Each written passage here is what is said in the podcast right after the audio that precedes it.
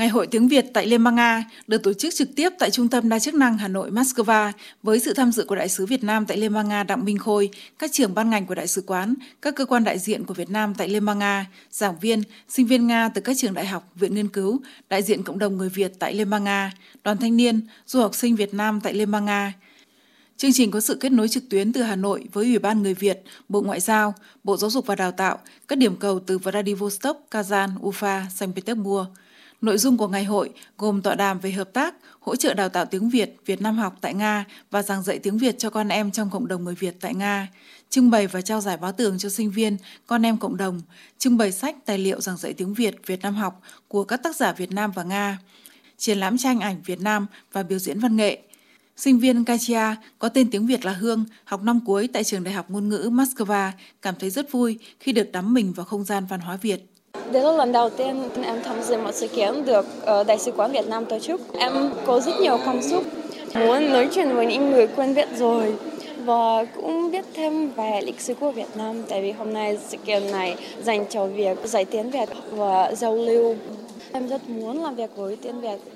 nhất là trong lĩnh vực văn hóa và nghệ thuật.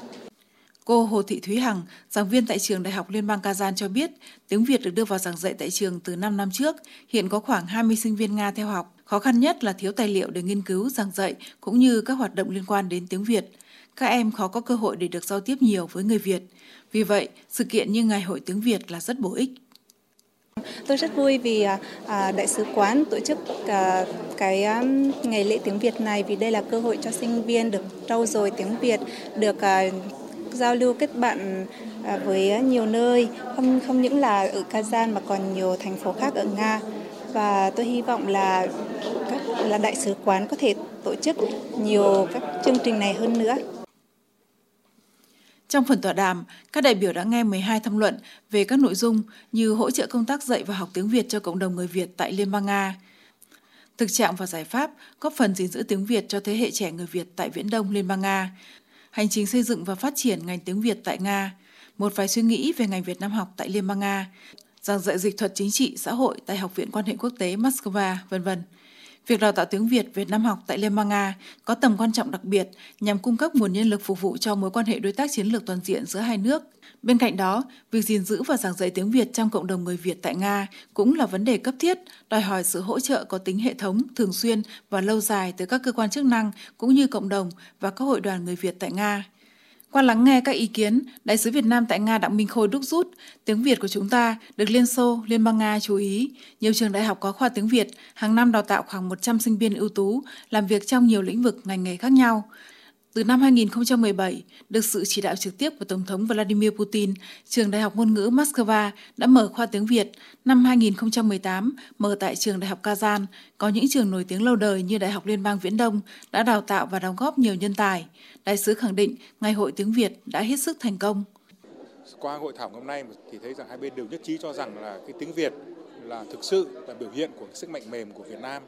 Nhưng bên cạnh đó, tiếng Việt chính là cái nhịp cầu hữu nghị kết nối giữa nhân dân Việt Nam và nhân dân Nga. Chúng ta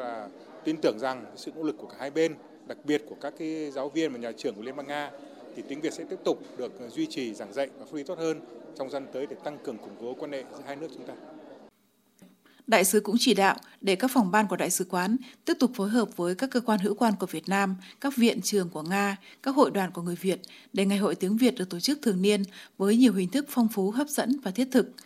Theo ban tổ chức, mặc dù thời gian để chuẩn bị cho Ngày hội tiếng Việt lần đầu tiên này không nhiều, nhưng đã nhận được sự hưởng ứng nhiệt tình với 19 bài tham luận của 14 tổ chức cá nhân, 20 tờ báo tường của 14 nhóm sinh viên Nga và con em cộng đồng gửi đến tham gia ngày hội.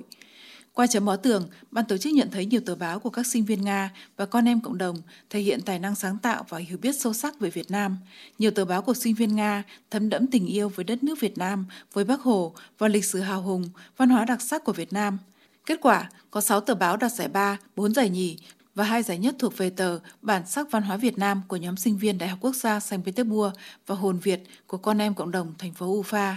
Ngày hội tiếng Việt đã khép lại bằng phần biểu diễn văn nghệ đặc sắc của các sinh viên Việt Nam đang học tại Nga, các ca sĩ trong cộng đồng.